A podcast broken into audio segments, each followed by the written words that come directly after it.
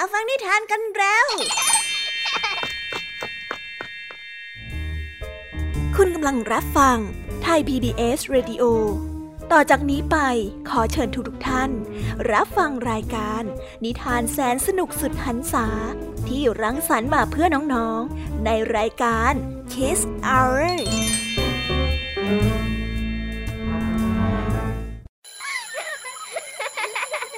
โรงเรียนเลิกแล้ว กลับบ้านพร้อมกับรายการ Kiss Hours โดยบรรยาชยโย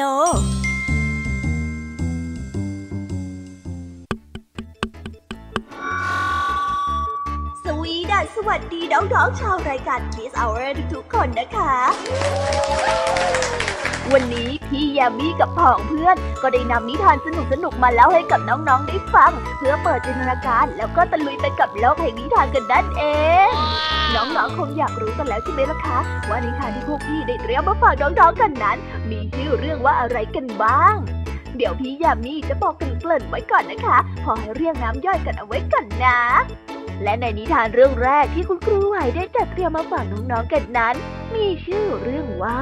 กลองพระอินทร์ต่อกันเด้อเรื่องมแมลงป่องอวดรีดส่วนเรื่องราวของนิทานทั้งสองเรื่องนี้จะเป็นอย่างไร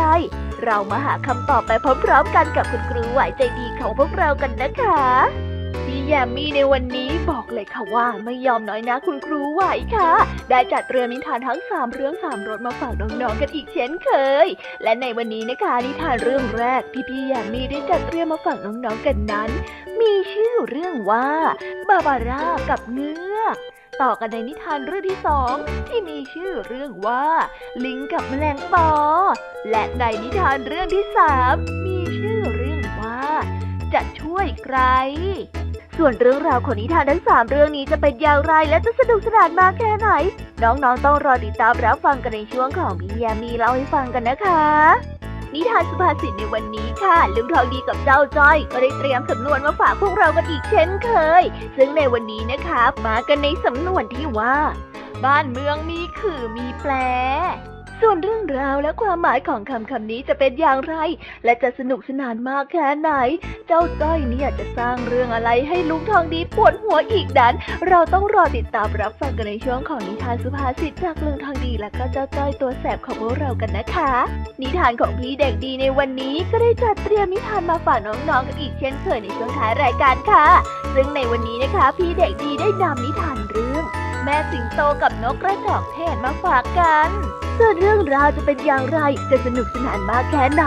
น้องๆต้องรอติดตามรับฟังกันนี้ได้เลยนะคะ ในช่วงท้ายรายการกับพี่เด็กดีของเราค่ะ โอ้โห เป็นยังไงกันบ้างล่ะคะ ได้ยินแค่ชื่อเรื่องนิทานก็น่าสนุกแล้วใช่ไหมล่ะคะพี่ยาเมียก็ตื่นเต้นที่อยากจะรอฟังนิทานที่พวกเรารออยู่ไม่ไหวแล้วล่ะค่ะงั้นเอาเป็นว่าเราไปฟังนิทานทั้งหมดเลยดีกว่าไหมคะเพราะว่าตอนนี้เนี่ยคุณครูหายใจดีได้มารอน้องๆอยู่ที่หน้าห้องเรียนแล้วล่ะค่ะงั้นเราไปหาคุณครูไหวกันเถอะนะคะ ไปกันเลย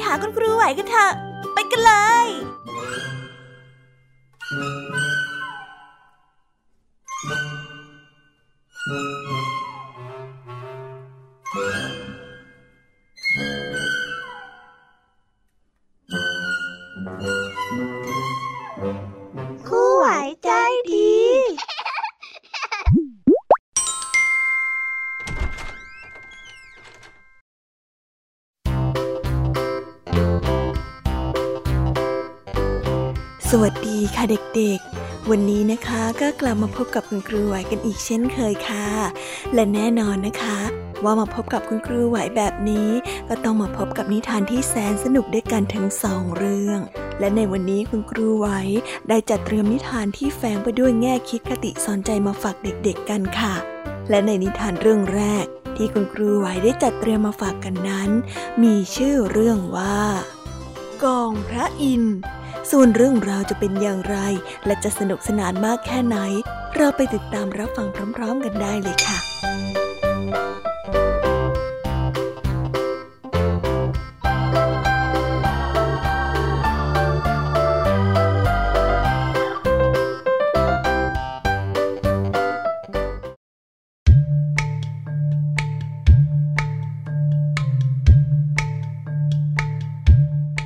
ด็กๆที่เรียนวิทยาศาสตร์มาแล้วก็คงรู้ว่า ฟ้าร้องนั้นเกิดจากอะไร แต่ในสมัยโบราณนั้นไม่มีใครรู้ค่ะ และมักจะบอกกันว่า เสียงที่ดังคลื่นคลื่นอยู่นั้นเป็นเสียงกลองของพระอินทร์ รูปกลองของพระอินทร์ตามนิยายโบราณนี้ได้กล่าวไว้ว่า กลองนั้นไม่ได้ทำด้วยไม้ แต่ทำด้วยก้ามของปูขนาดใหญ่มาก เด็กๆก็คงจะสงสัยกันใช่ไหมคะว่า ปูอะไรถึงได้ใหญ่โตจนกล้ามนั้นเอามาทำกองได้ และเอากล้ามปูนั้นมาจากไหน เรื่องปูตัวนี้มีนิทานเล่ากันมาว่า ครั้งหนึ่งนานมาแล้วในป่าหิมพานมีหนองน้ำแห่งหนึ่ง คนทั้งหลายเรียกเรียกหนองน้ำนี้ว่าหนองปู เพราะว่าเป็นที่อยู่อาศัยของปูตัวใหญ่ตัวหนึ่ง ปูตัวนี้มีขนาดที่ใหญ่มาก โตพอขนาดเรือลำใหญ่ๆเลยทีเดียว กามของมันแต่ละข้างนั้น ก็โตพอเท่ากับต้นตาล มันจึงได้อยู่ในหนองน้ำแห่งนี้แต่เพียงตัวเดียว เพราะว่าไม่มีปูตัวใด ๆ จะสู้มันได้เลย ตามปกติที่หนองน้ำแห่งนี้จะมีฝูงช้างมาอาบกินอยู่เสมอ ตั้งแต่มีปูใหญ่มาอยู่ ฝูงช้างก็พากันหวาดกลัว เพราะว่าช้างนั้นถูกจับกินเป็นอาหารหลายตัวแล้ว จึงไม่กล้าพากันมาที่หนองน้ำนั้นอีก ในครั้งนั้นมีช้างซึ่งเป็นลูกของหัวหน้าโขลงเชือกหนึ่ง ได้เห็นบรรดาช้างทั้งหลายพากันหวาดกลัวปู ไม่กล้าที่จะไปหนองน้ำแห่งนั้น จึงได้เข้าไปหาพญาช้างผู้ที่เป็นพ่อ และได้ขออาสา ช้างลูกได้บอกกับพญาช้างไปว่า ตนจะไปจับปูตัวใหญ่ในหนองน้ำแห่งนั้นเอง จะจับปูฟาดไปกับพื้นให้ตาย ก่อนที่จะแก้แค้นที่เคยฆ่าพวกช้างมาก่อน เมื่อฆ่าปูได้แล้ว จะได้ลงไปอาบกินในหนองน้ำแห่งนั้นได้อย่างสุขสำราญใจพญาช้างจึงได้ห้ามลูกว่า อย่าคิดไปจับเจ้าปูตัวนั้นเลยกำลังของเจ้าน่ะสู้มันไม่ไหวหรอก ปูตัวนี้นั้นมีกำลังมาก ถ้าหากว่าเจ้าผิดพลาดไป เจ้าอาจจะเสียชีวิตเพราะมันได้เลยนะ เชื่อพ่อเถอะ อย่าไปยุ่งกับมันเลยลูกเอ้ย เป็นลูกไม่ยอมเชื่อฟัง ได้พูดกับพญาช้างผู้เป็นพ่อต่อไปว่า จะขอจับปูให้ได้ จะต้องเอาชนะปูให้ได้ ไม่เคยนึกกลัวเลย ขอให้คอยดูก็แล้วกัน ช้างผู้เป็นลูกได้เรียกช้างป่าหิมพานมาประชุมเพื่อหาทางกำจัดปูให้จนได้ ช้างหนุ่มได้ถามช้างทั้งหลายว่า เวลาที่ปูจับช้างนั้น จับเวลาที่ช้างลงสู่หนอง หรือว่าคอยจับเอาในเวลาที่ช้างนั้นออกหากิน หรือว่าจับในตอนที่ช้างนั้นขึ้นมาจากน้ำช้างทั้งหลายก็ตอบไปว่า เจ้าปูนั้นจับตอนที่ช้างกำลังขึ้นมาจากน้ำช้างหนุ่ม จึงได้ให้ช้างทั้งหลายลงไปอาบน้ำในหนองน้ำนั้นอย่างสบายใจ และเมื่อสำราญใจดีแล้วก็ให้ขึ้นจากน้ำให้หมด ส่วนตัวเองนั้นจะขึ้นภายหลัง เพื่อคอยจับปู เมื่อช้างหนุ่มได้ไล่ให้ช้างทั้งหลายลงไปในหนองน้ำทั้งหมดแล้ว ตนได้ขึ้นตามหลังมาเป็นตัวสุดท้าย และในขณะที่เท้าหลังกำลังจะพ้นน้ำนั้นเอง ปูได้เอาก้ามหนีบที่ขาของช้างเอาไว้ และไม่ยอมให้ขึ้นไป ปูกับช้างนั้นต่างฉุดกัน ช้างพยายามจะลากปูตัวใหญ่ให้ขึ้นฝั่ง แต่ก็ลากไม่ไหว ฝ่ายปูก็พยายามจะฉุดล้างช้างให้ลงไปในป่าให้ได้ ช้างหนุ่มได้ดิ้นรนให้หลุด พลางเรียกร้องบอกฝูงช้างให้ช่วยด้วย แต่ช้างทั้งหลายต่างพากันหวาดกลัว ต่างส่งเสียงร้องและวิ่งหนีไป ช้างที่ถูกปูหนีบได้รับความเจ็บปวดเป็นอันมาก และเมื่อได้แลเห็นช้างทั้งหลายต่างพากันวิ่งไปจนหมด และนางช้างซึ่งเป็นเมียที่ทำท่าทางจะหนีไป จึงได้ร้องเรียก แล้วบอกว่าตนนั้นถูกปูหนีบขาเอาไว้ ขอให้เธอนั้นช่วยด้วย อย่าทิ้งไปเลย นางช้างได้ยินเสียงพญาช้างผู้ที่เป็นยอดดวงใจพูดเช่นนั้น ก็ไม่อาจจะหนีไปได้ พยายามจะข่มความกลัวแล้วปลอบตัวเองว่า ท่านย่อมเป็นที่รักของเรายิ่งกว่าสิ่งใด ฉันจะไม่ทิ้งท่านเป็นอันขาด เราจะลองอ้อนวอนปูเพื่อให้พญาปูนั้นปล่อยท่าน เมื่อนางช้างได้ปลอบลูกพญาช้างแล้ว ก็ได้หันไปกล่าวสรรเสริญพญาปูบรรดาปู่ทั้งหลายที่เที่ยวแหวกว่ายอยู่ในมหาสมุทรนี้ก็ดี หรือว่าอยู่ในแม่น้ำคงคา หรือว่าอยู่ในแม่น้ำสายต่างๆ ในบรรดาสัตว์ทั้งหลายนั้น ข้าพเจ้าขอยกย่องว่าท่านนั้นเป็นสัตว์ที่ประเสริฐกว่าสัตว์ทั้งปวงเลย ขอให้ผู้ที่มีจิตใจอบอ้อมอารีอย่างท่าน โปรดเมตตาปล่อยสามีให้แก่ข้าพเจ้าด้วยเถิดนะ เมื่อพญาปูได้ฟังเสียงช้างได้กล่าวสรรเสริญเช่นนั้น ก็เกิดความเมตตาใจอ่อนกล้ามที่หนีบขาของลูกพญาช้างไว้ก็ได้คลายออก โดยที่ไม่ได้เฉลียวใจเลยว่า ลูกพญาช้างนั้นจะคิดแก้แค้น เมื่อลูกช้างได้โอกาสเช่นนั้นจึงได้ยกเท้า ถีไปบนหลังของพญาปู และได้ส่งเสียงร้องแสดงความยินดี บรรดาช้างทั้งหลายที่วิ่งหนีไปในตอนแรก เมื่อได้ยินเสียงร้องอย่างมีชัยของลูกพญาช้าง ก็ได้พากันหวนกลับมา และได้ช่วยกันฉุดลากซากปูขึ้นมาบนบก แล้วกระทืบเหยียบย่ำจนแหลกละเอียดแต่กามปูใหญ่ทั้งสองอันนั้นไม่ถูกทำลาย เพราะว่าหักกระเด็นไปไกล ครั้นเมื่อถึงหน้าฝน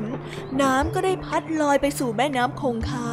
กามปูกามหนึ่งได้ลอยไปติดอยู่ที่ท่าน้ำพระราชวัง พระราชาจึงมีรับสั่งให้เอาไปทำตะโพนส่วนอีกกามหนึ่งได้ลอยไปถึงกลางทะเล พวกอสูรทั้งหลายได้นำไปทำกลองใหญ่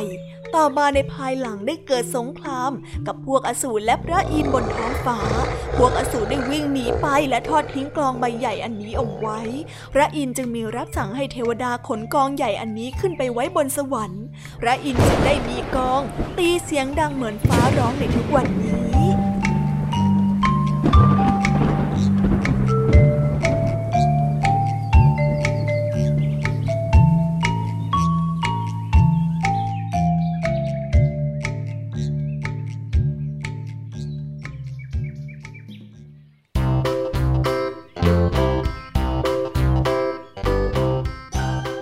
ก็จบกันไปเป็นที่เรียบร้อยแล้วนะคะสำหรับนิทานในเรื่องแรกของคุณครูไหว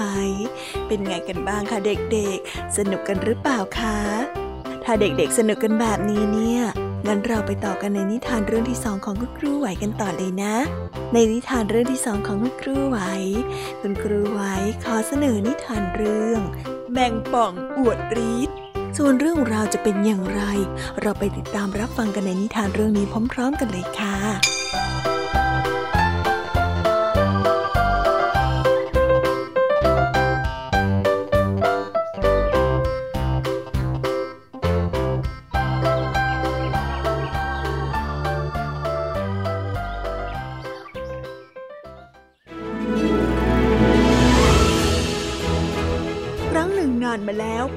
ดาซึ่งมีพระอินทร์เป็นหัวหน้า ต่างพากันเสื่อมฤทธิ์ได้รบกับพวกอสูรคลาใดก็แพ้คราวนั้นพวกอสูรได้ใจจึงได้พากันรังแกเทวดาอยู่เสมอ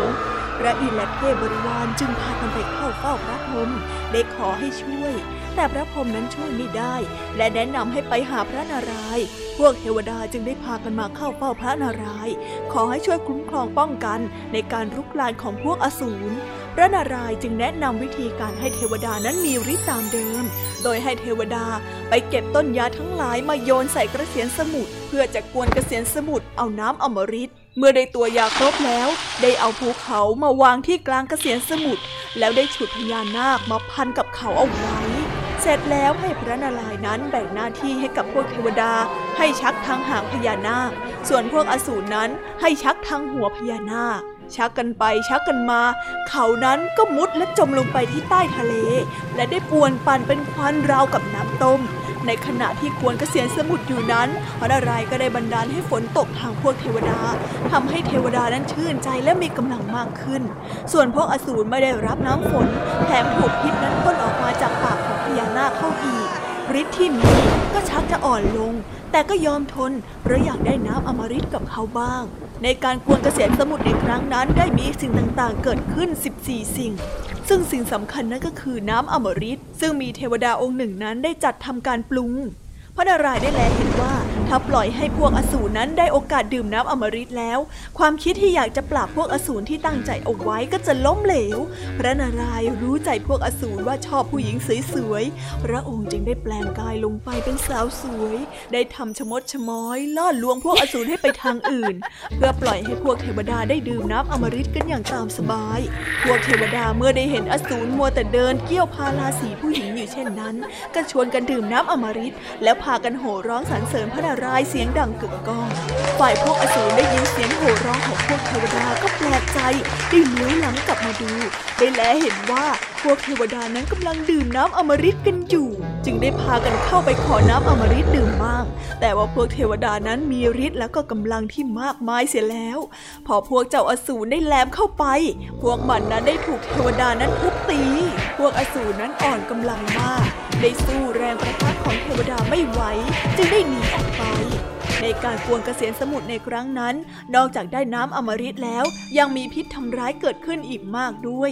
พิษร้ายเหล่านี้ทั้งอสูรและเทวดานั้นต่างพากันบ่ายหน้านี้ แต่พวกพญานาคนั้นกลับชอบ ได้ต่างพากันดูดกลืนกินนำพิษพวกนั้นกลับมาสู่ตนเพราะด้วยเหตุนี้พวกพญานาคและงูจึงมีพิษสืบต่อกันมาถึงทุกวันนี้ บรรดาสัตว์ต่างๆ เมื่อได้ทราบว่ามีพิษนั้นก็ต่างพากันมา หวังว่าจะกินพิษร้ายเอาไว้ แต่กว่าจะมาถึงพญานาคและงูก็กินไปเกือบจะหมดแล้ว แทบจะไม่มีเหลือเอาเลยทีเดียวคางคกได้ตามมาจะกินน้ำพิษกับเขาด้วย แต่เมื่อมาถึงนั้นน้ำพิษก็เหลืออยู่บนใบหญ้าเพียงเปียกๆเท่านั้น ไม่รู้ว่าจะทำอย่างไร จึงได้เอาค้างถูๆเอาไว้แมลงป่องมาทีหลังเห็นว่าน้ำพิษนั้นไม่มีเหลืออยู่แล้ว คืนปล่อยให้สัตว์ตัวอื่นๆเข้าไป ตนเองก็จะอด จึงได้หันไปทำท่าข่มขู่มดและแมลงต่างๆ ที่อยู่ข้างๆ ไม่ยอมให้เข้าไป แต่พวกสัตว์ต่างๆ ก็พยายามที่จะเข้าไปดูดน้ำพิษให้จงได้ แมลงป่องจึงคอยกันเอาไว้ และพร้อมกันนั้นได้เอาหางถูและซับเอาพิษเข้าไว้ด้วย แมงป่องเมื่อเอาหางถูซับเอาน้ำพิษไว้ได้แล้ว ก็คิดทะนงตน อยากจะอวดพวกแมลงอื่น ๆ ว่าตนเองนั้นมีฤทธิ์จึงได้ยกหางขึ้นพลางกับพูดว่าไอ้พวกสัตว์น้อยทั้งหลายเอ้ย ข้าเนี่ยมีพิษร้ายเกิดนะ แต่ว่าพิษนั้นน่ะมันอยู่ที่หางของข้า พวกเจ้าน่ะจะต้องเกรงกลัวข้า และตั้งแต่นั้นเป็นต้นมาไม่ว่าแมงป่องจะเดินไปไหนมาไหน ก็จะชูหางอวดพิษของมันอยู่เสมอ จนติดเป็นนิสัยมาจนถึงทุกวันนี้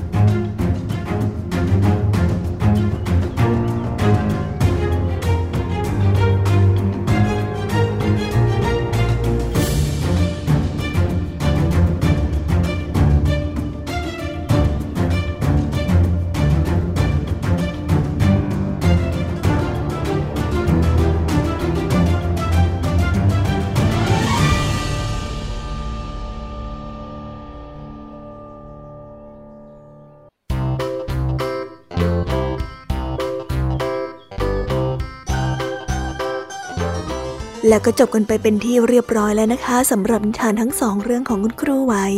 เป็นยังไงกันบ้างล่ะคะเด็กๆ วันนี้เนี่ยสนุกจุใจกันหรือเปล่าเอ่ย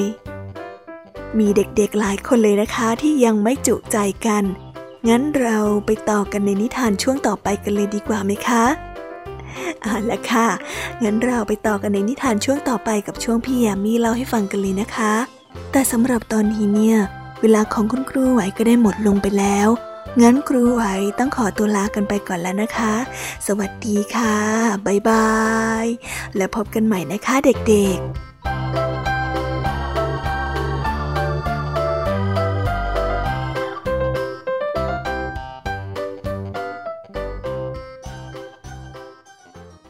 จัดใหญ่ให้เยอะ รายการสำหรับเด็กและครอบครัว จากไทย PBS ดิจิทัล Radio ทุกวันจันทร์ถึงอาทิตย์ จันทร์ถึงศุกร์8นาฬิการายการมัมแอนเมาส์16นาฬิการายการเสียงสนุก 17นาฬิการายการคิสอ้าววันเสาร์6นาฬิการายการนิทานสุภาษิต7นาฬิการายการพระอาทิตย์ยิ้มแฉ่ง8นาฬิการายการ Kiss Rangers 17นาฬิการายการ Youth Voice วันอาทิตย์ 6นาฬิการายการนิทานคุณธรรม 7นาฬิการายการพระอาทิตย์ยิ้มแฉ่ง8นาฬิการายการท้าให้อ่าน 17นาฬิการายการเด็กรู้สู้ภัย และ 17นาฬิกา30นาทีรายการ Teen Space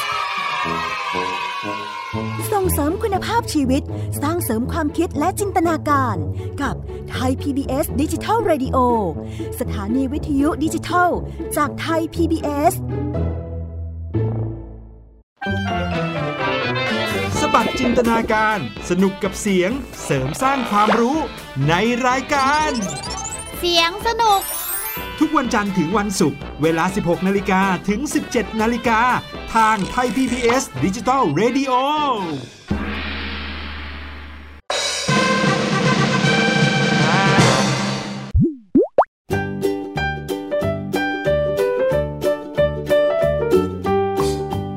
สวีดัสสวัสดีค่ะ น้อง ๆ ที่น่ารักทุกๆคนของพี่แยามีนะคะ ก็เปิดรายการมาพร้อมกับเสียงอันสดใสของพี่ยามีกันอีกแล้ว และวันนี้ค่ะนิทานเรื่องแรกที่พี่ยามีได้จัดเตรียมมาฝากน้องๆนนั้น มีชื่อเรื่องว่า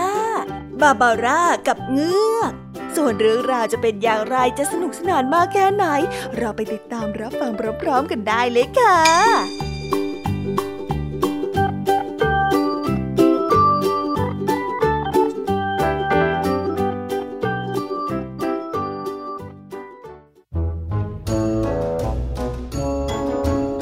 าวสวยคนหนึ่งอยู่กับแม่ของหล่อนณบริเวณใกล้กับแม่น้ำวันหนึ่ง น้ำในแม่น้ำได้ขึ้นมาจนล้นฝั่ง และท่วมบริเวณบ้าน หญิงสาวกำลังนั่งเย็บผ้าอยู่ที่ระเบียงหน้าบ้าน เธอได้ทำเข็มตกลงไปในน้ำมารดาของเธอได้เห็นเช่นนั้นจึงได้พูดว่า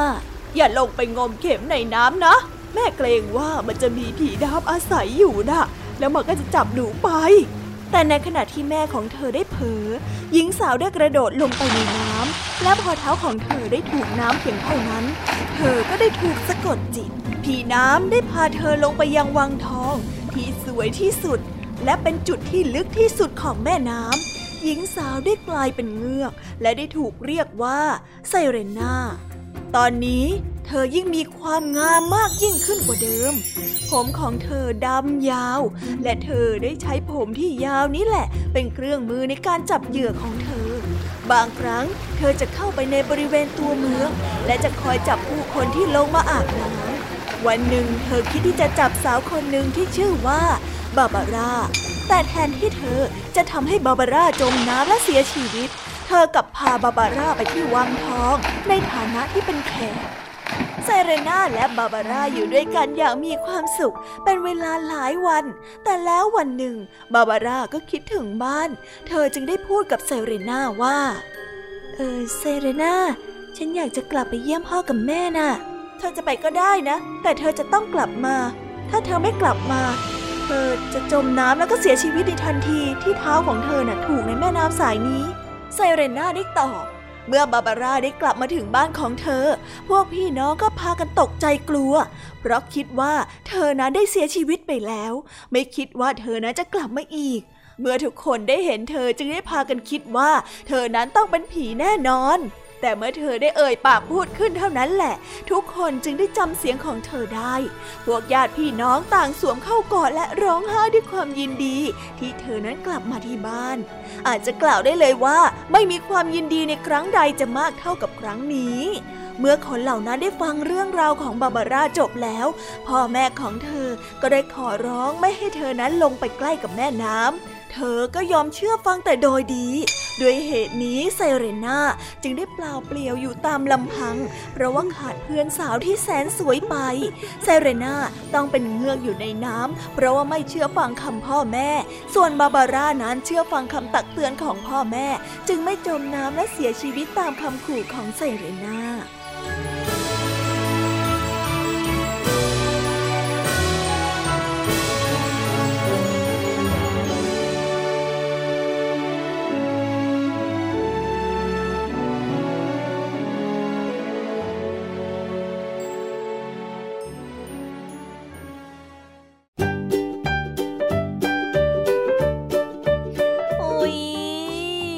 บนิทานเรื่องแรกของพี่ยามีกันลงไปแล้วว่าเผิ่แป๊บแป๊บเดียวเอง แต่พี่ยามีรู้นะคะว่าน้องๆออย่างไม่จุใจกันอย่างแน่นอน พี่ยามีก็เลยเตรียมนิทานแนวเรื่องที่สองมาฝากเด็กๆกันค่ะ ในนิทานเรื่องที่สองนี้ มีชื่อเรื่องว่า ลิงกับแมลงปอ ส่วนเรื่องราวจะเป็นอย่างไร และจะสนุกสนานมากแค่ไหน เราไปรับฟังพร้อม ๆ กันได้เลยค่ะ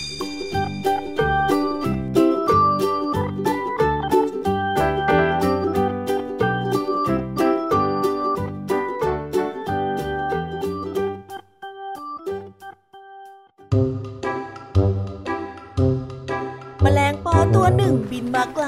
ได้รู้สึกเหนื่อยหน่าย จึงได้บินมาเกาะที่กิ่งไม้ต้นหนึ่ง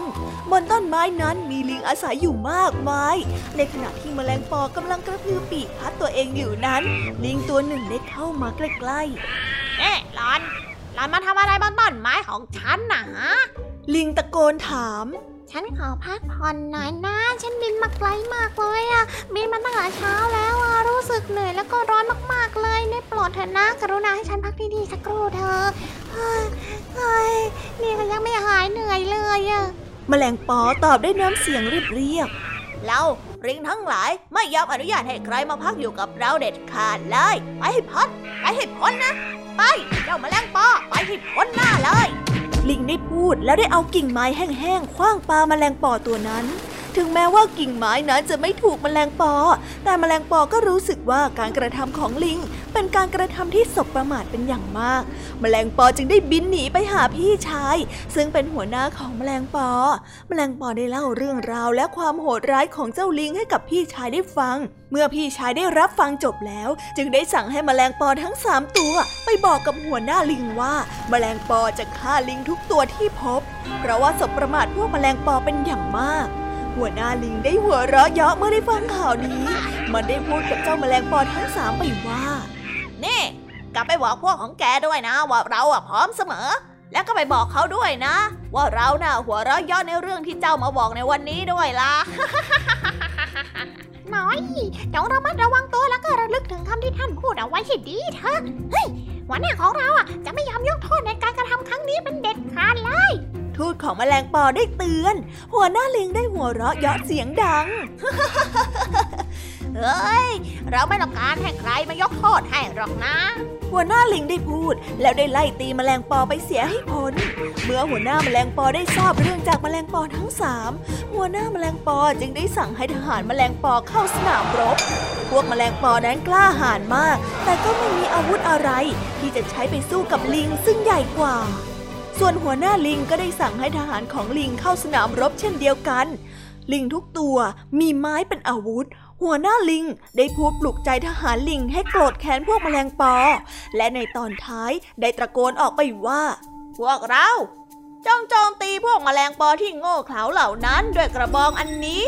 ด้วยกระบองของพวกเจ้า เมื่อมันเข้ามาใกล้ ให้ข้าพวกมันเสียทุกตัวคำพูดของหัวหน้าลิง ดังไปถึงหูของหัวหน้าแมลงปอ หัวหน้าแมลงปอจึงมีคำสั่งลับกับพวกทหาร ให้รู้หมดทุกตัว คือสั่งให้แมลงปอบินไปเกาะที่หน้าผากของลิงทุกตัว เกาะอยู่เช่นนั้นจนกว่าลิงนั้นจะเอากระบองมาตี แผนการของหัวหน้าแมลงปอได้ผล พวกลิงต่างได้เอากระบองของตน ตีแมลงปอที่จับอยู่ที่หน้าผากของลิงอีกตัว บรรดาแมลงปอที่จับอยู่ที่หน้าผาก พอได้เห็นลิงเอากระบองฟาดลงมา ก็บินหนีไปอย่างรวดเร็วก่อนที่กระบองนั้นจะมาถึงตัว ฉะนั้นแทนที่กระบองจะถูกแมลงปอ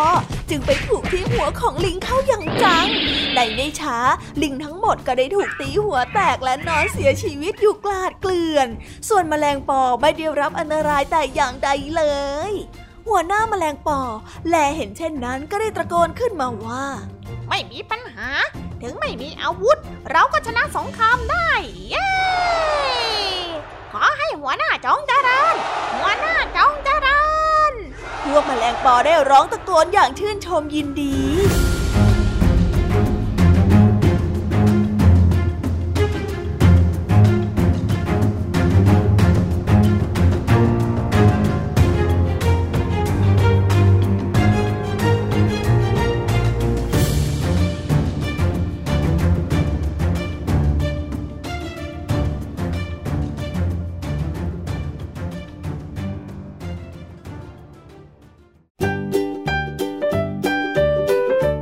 แล้วก็จบกันไปแล้วนะสำหรับนิทานในเรื่องที่สองของพี่ยามี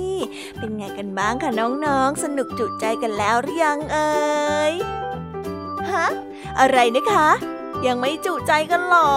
ไม่เป็นไรค่ะน้องๆ พี่ยามีเนี่ยได้เตรียมนิทานในเรื่องที่สามมารอน้องๆอยู่แล้วงั้นเราไปติดตามรับฟังกันในนิทานเรื่องที่สามกันต่อเลยดีไหมคะ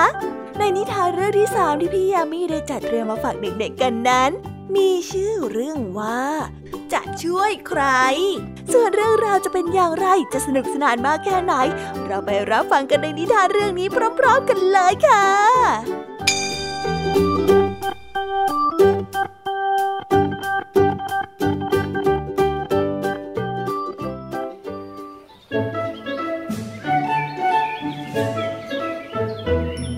ที่ดีที่สุดของพระเจ้าแผ่นดินได้หายไป พระองค์จึงมีรับสั่งให้ทหารรักษาพระองค์ออกตามหาตามหมู่บ้าน พวกทหารได้ไปค้นที่หมู่บ้านแห่งหนึ่ง ซึ่งเป็นที่ที่มาเรียอาศัยอยู่กับสามี ลูกชายและน้องชายของเธอ ทหารรักษาพระองค์ได้ร้องถามขึ้นว่า นี่ท่านเห็นม้าของพระเจ้าแผ่นดินผ่านมาทางนี้บ้างไหม ฉันไม่เห็น มาเรียได้ตอบแต่มีคนบอกว่าเห็นม้าอยู่ใกล้ ๆ บริเวณนี้นี่ ท่านซ่อนมันไว้ที่ไหน ทหารรักษาพระองค์ได้ค้าน แกโกหก โจเซสามีของมาเรียได้ตะโกนอย่างโมโห แกคิดว่าเราเป็นขโมยเหรอฮะ มาเซ น้องของมาเรียได้ถามขึ้นบ้าง เราไม่เคยจะเห็นม้าแถวนี้เลย ออกไปจากที่นี่เดี๋ยวนี้นะ จวนิโตลูกของมาเรียได้สอดขึ้นมาอีกเสียงหนึ่ง ถ้อยคำของคนเหล่านั้นที่ทำให้ทหารรักษาพระองค์โกรธมาก จึงได้ตรงเข้าไปจับโจเซ มาเซโร และจวนิโตทันทีเมื่อมาเรียได้ทราบว่าคนทั้งสามจะต้องถูกตัดหัว เพราะว่าหมิ่นประมาททหารรักษาพระองค์ หล่อนก็ไม่รู้ว่าจะช่วยอย่างไร หล่อนได้ร้องไห้ตลอดวัน และในที่สุด หล่อนได้ไปเข้าเฝ้าพระเจ้าแผ่นดิน ขอให้ปล่อยคนที่หล่อนรักเป็นอิสระ ขอได้โปรดเมตตาแก่หม่อมฉันด้วยเถอะเพคะ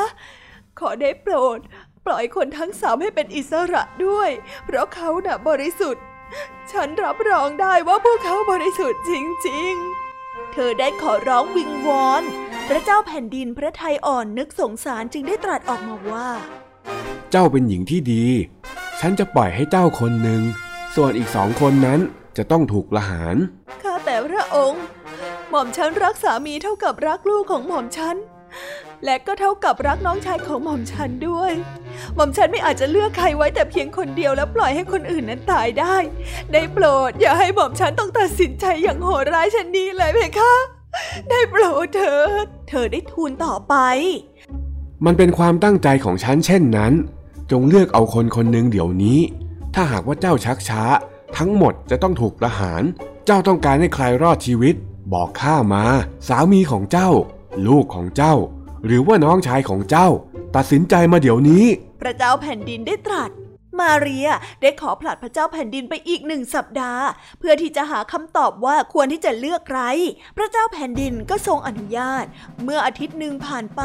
เธอได้เข้าเฝ้าพระเจ้าแผ่นดินอีกครั้ง แล้วทูลว่าเธอนั้นจะเลือกใคร น้องๆลองเดาสิคะว่า มาเรียนั้นเลือกใครเอาไว้ จอเซ มาเซโลจวนิโตสามี หรือว่าน้อง หรือว่าลูกชายของตน ไม่มีใครตอบถูกอย่างแน่นอนใช่ไหมคะ แม้แต่คนในพระราชสำนักเอง เมื่อได้ฟังที่เธอกราบทูลก็ต่างพากันประหลาดใจ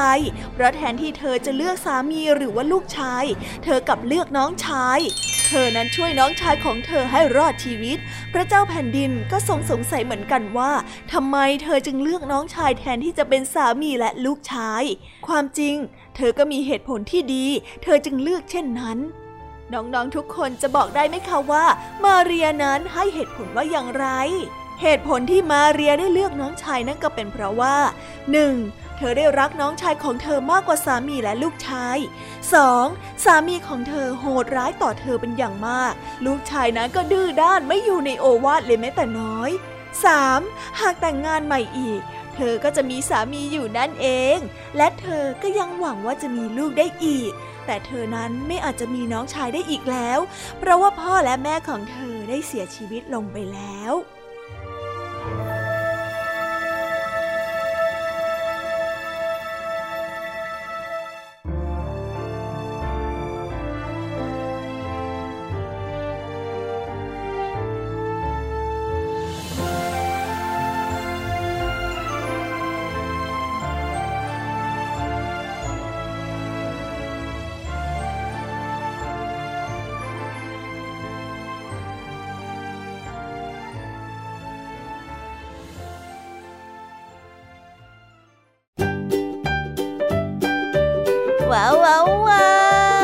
จบกันไปเป็นที่เรียบร้อยแล้วนะคะสำหรับนิทานของพี่ยามีเป็นไงกันบ้างคะเด็กๆ ได้ข้อคิดหรือว่าคติสอนใจอะไรกันไปบ้าง อย่าลืมนำไปเล่าให้กับเพื่อนๆที่โรงเรียนได้รับฟังกันด้วยนะคะ แต่สำหรับตอนนี้เนี่ยเวลาของช่วงพี่ยามีเล่าให้ฟังก็หมดลงไปแล้วล่ะค่ะพี่ยามีก็ต้องขอส่งต่อน้องๆ ให้ไปพบกับลุงทองดีแล้วก็เจ้าจ้อยในช่วงต่อไปกันเลย เพราะว่าตอนนี้เนี่ยลุงทองดีกับเจ้าจ้อยอะบอกว่าให้ส่งน้องๆมาในช่วงต่อไปเร็ว อยากจะเล่านิทานจะแย่แล้วเอาละค่ะงั้นพี่ยามีต้องขอตัวลากันไปก่อนแล้วนะคะ เดี๋ยวกลับมาพบกันใหม่บ๊ายบายไปหาลุงทองดีกับเจ้าจอยกันเลยค่ะ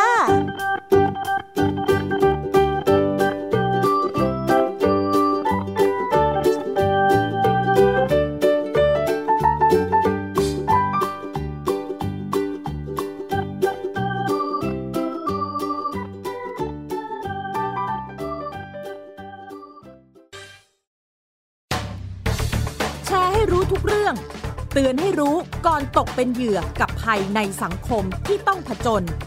ในรายการ ผจญภัย ทุกวันอาทิตย์ 12 นาฬิกา 30 นาที ทางไทย PBS d i g i ดิ Radio ฟังสดหรือย้อนหลังที่แอปพลิเคชันไทย PBS Radio และ w w w t h a i PBS Radio com เพียงแค่มีสมาร์ทโฟน ก็ฟังได้ ไทย PBS ดิจิทัล Radio สถานีวิทยุดิจิทัลจากไทย PBS เพิ่มช่องทางง่าย ๆ ให้คุณได้ฟังรายการดีๆ ทั้งสดและย้อนหลัง ผ่านแอปพลิเคชันไทย PBS Radio หรือ World Wide Web dot Thai PBS Radio com ไทย PBS ดิจิทัลเรดิโออินฟอร์ทนเมนต์ for all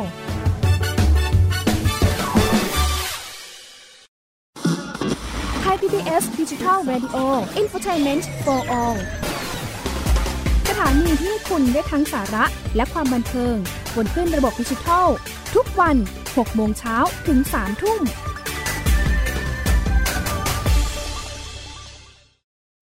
อยู่ที่ไหนก็ติดตามเราได้ทุกที่ ผ่านช่องทางออนไลน์ จากไทย PBS Digital Radio ทั้ง Facebook Twitter Instagram และ YouTube เซิร์ชคำว่าไทย PBS Radio แล้วกดไลค์หรือ Subscribe แล้วค่อยแชร์กับคอนเทนต์ดี ๆ ที่ไม่อยากให้คุณพลาดอ้อเรามีให้คุณฟังผ่านพอดแคสต์แล้วนะ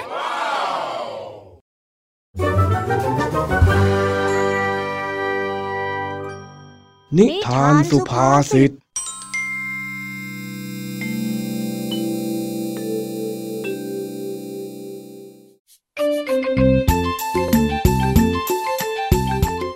จ้อย ได้ข่าวมาว่าช่วงนี้มีรถตู้ลักพาตัวเด็กในหมู่บ้านไป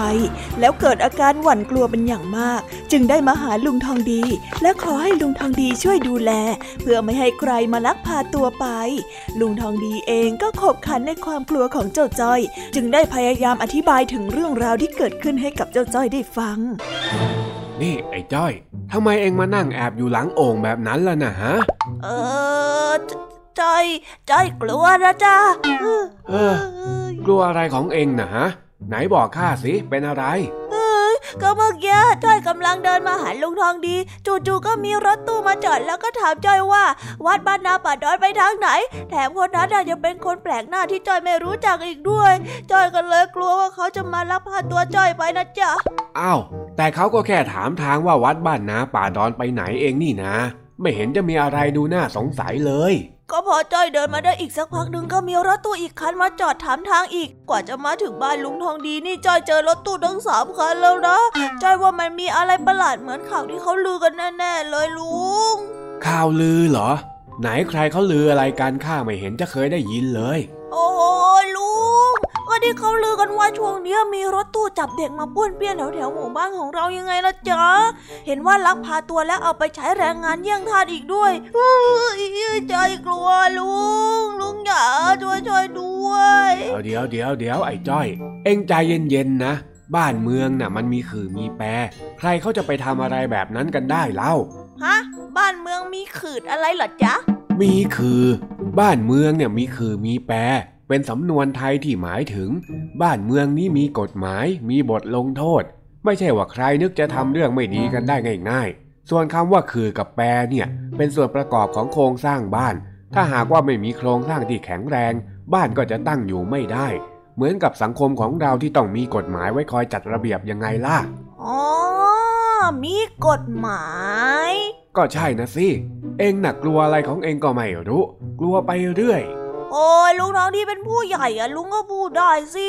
มันไม่ได้มาจับคนแก่นี่เอาเอาเอาเดี๋ยวเธอไอ้นี่คำก็แก่สองคำก็แก่อะก็จอยกลัว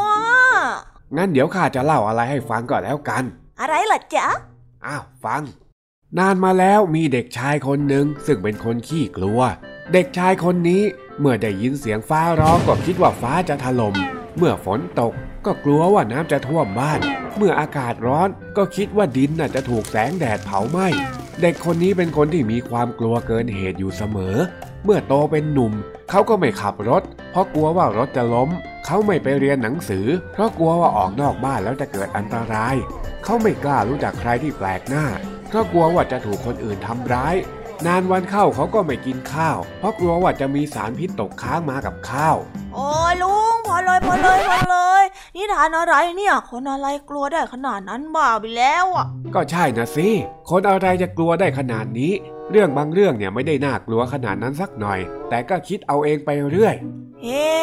นี่ลุงน้องดี หลอกว่าจ้อยเหรอเออข้าไม่ได้หลอกว่าเองหรอกข้าก็ว่าเองตรงๆเลยนี่แหละอ่า ทำไมต้องมาว่าจอยด้วยจอยกลัวเพราะว่ามีข้อมูลนะ ไม่ได้คิดเอาเองสักหน่อยนึงอะหรอ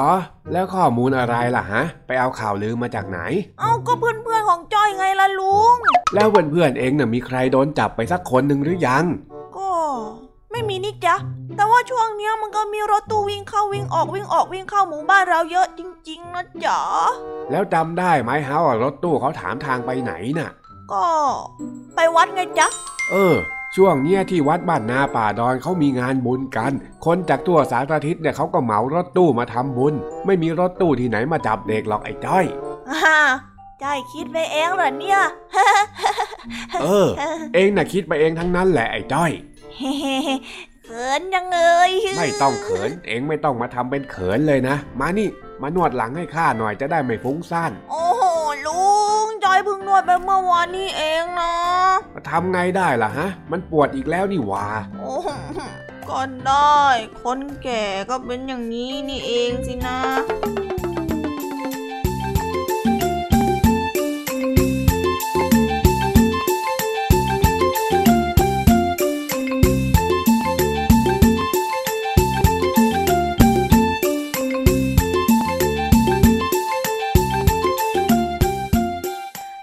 แล้วนะคะสำหรับนิทานสุภาษิตสนุกสนุกจากลุงทองดี แล้วก็จอจอยจอบปัญหาของเรา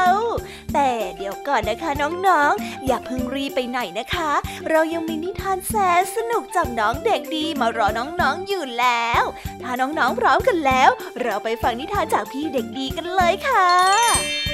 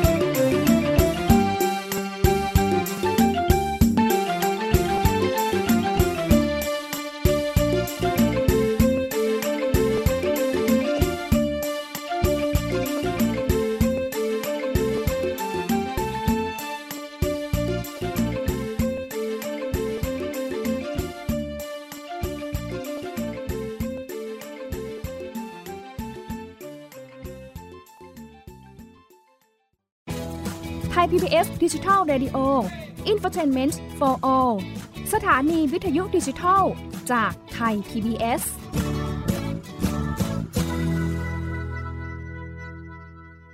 จัดใหญ่ให้เยอะ รายการสำหรับเด็กและครอบครัว จากไทย PBS ดิจิทัล Radio ทุกวันจันทร์ถึงอาทิตย์ จันทร์ถึงศุกร์8นาฬิกา รายการมัมแอนเมาส์16นาฬิการายการเสียงสนุก 17นาฬิการายการคิสอ้าววันเสาร์6นาฬิการายการนิทานสุภาษิต7นาฬิการายการพระอาทิตย์ยิ้มแฉ่ง8นาฬิการายการ Kiss Rangers 17นาฬิการายการ Youth Voice วันอาทิตย์6นาฬิการายการนิทานคุณธรรม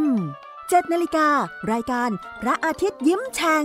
8นาฬิการายการท้าให้อ่าน 17นาฬิการายการเด็กรู้สู้ภัย และ 17นาฬิกา30 นาทีรายการ Teen Space ส่งเสริมคุณภาพชีวิต สร้างเสริมความคิดและจินตนาการ กับไทย PBS ดิจิทัล Radio สถานีวิทยุดิจิทัล จากไทย PBS บัดจินตนาการ สนุกกับเสียงเสริมสร้างความรู้ในรายการ เสียงสนุก ทุกวันจันทร์ถึงวันศุกร์เวลา 16 นาฬิกาถึง 17 นาฬิกา ทางไทย PBS ดิจิทัล Radio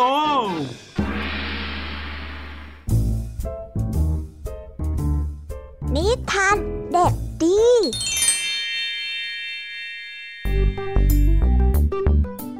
สวัสดีครับน้องๆ วันนี้ก็กลับมาพบกับพี่เด็กดีกันอีกแล้ว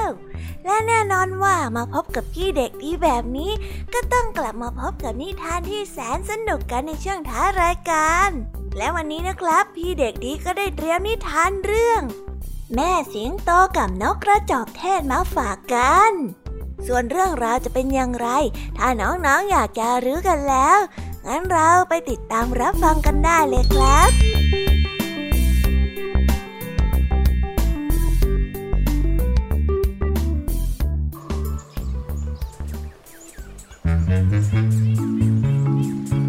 แต่ละครั้งหนึ่งนานมาแล้ว แม่สิงโตและนกกระจอกเทศนั้นเป็นเพื่อนคู่หูกันวันหนึ่งทั้งสองได้ออกไปล่าสัตว์พร้อมกัน นกกระจอกเทศได้ใช้ขาของมัน ถีบและเตะสัตว์ทุกตัวที่มันนั้นออกล่า มันได้สัตว์มาเป็นจำนวนมาก ส่วนแม่สิงโตนั้นล่าได้เพียงแค่ตัวเดียว และทั้งคู่ก็ได้นำมาแบ่งเหยื่อกัน แม่สิงโตได้พาลูกๆมากินด้วย เมื่อเอิ่มแล้วนกกระจอกเทศก็ได้กลับไปนอนหลับ เพื่อเอาแรง ได้อ้าปากล้นคอกคอกคอกส่วนลูกสิงโตเห็นนกกระจอกเทศไม่มีเขี้ยวหรือเล็บ ก็ได้รีบวิ่งจันไปบอกกับแม่ แม่ฮะแม่ฮะแม่ฮะ เล่นแม่ตัวนี้ไม่เห็นจะมีเขี้ยวหรือว่าเล็บแหลมๆเลยดูสิเขี้ยวสวยๆเหมือนแม่ก็ไม่มี เล็บแหลมๆเหมือนแม่ก็ไม่มี แต่ทำไมถึงได้ทำตัวเท่าเทียมกับสิงโตล่ะฮะ แม่สิงโตได้ทะนงตัวขึ้นมา และได้ท้าเจ้านกกระจอกเทศนั้นมาสู้กัน ให้รู้ว่าใครนั้นเหนือกว่าใคร นกกระจอกเทศได้วางแผนล่อหลอกให้แม่สิงโตเข้าไปอยู่ใกล้ๆกับจอมปวกสูง เมื่อได้โอกาส เจ้านกกระจอกเทศจึงได้ง้างขา และเตะเข้าไปที่แม่สิงโตแล้วได้เตะซ้ำอีกจนแม่สิงโตนั้นกระเด็น แล้วลอยโด่งขึ้นไปบนท้องฟ้า แม่สิงโตได้นอนร้องโอดครวญไม่เป็นท่า ยังไม่ทันได้ใช้เล็บหรือว่าเขี้ยวใดๆเลย ก็ได้แพ้เจ้านกกระจอกไปเสียแล้ว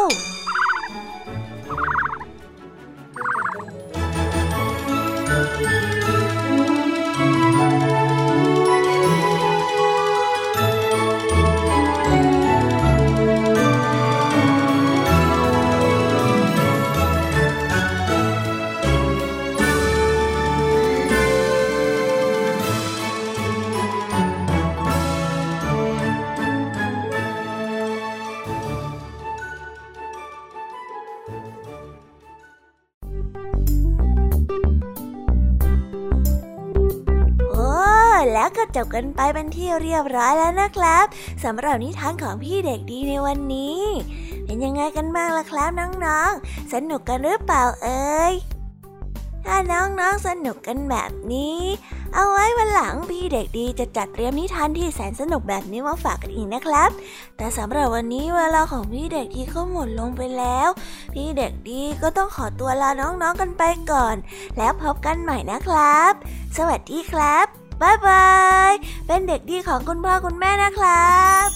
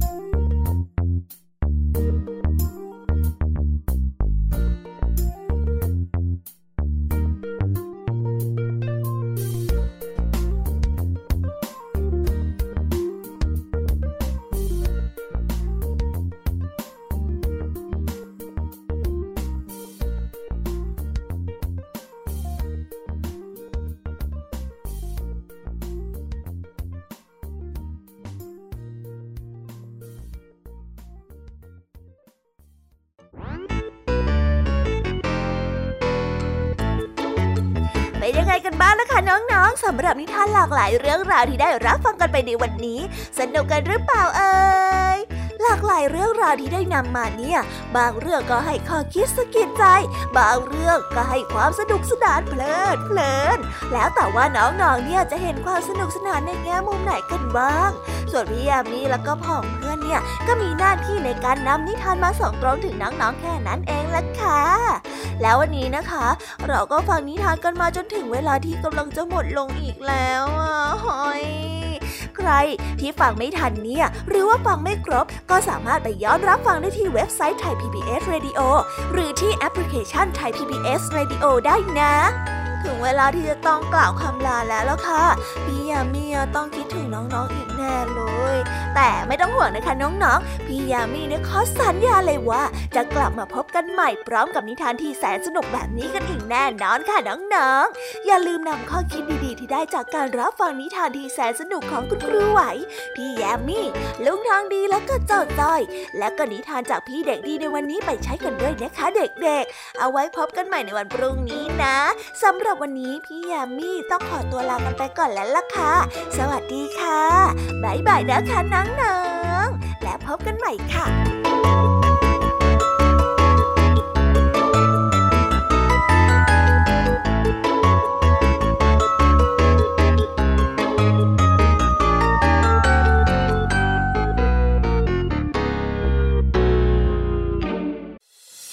ติดตามรับฟังรายการย้อนหลังได้ที่เว็บไซต์และแอปพลิเคชันไทย PBS Radio ไทย PBS ดิจิทัล Radio วิทยุข่าวสารสาระ เพื่อสาธารณะและสังคม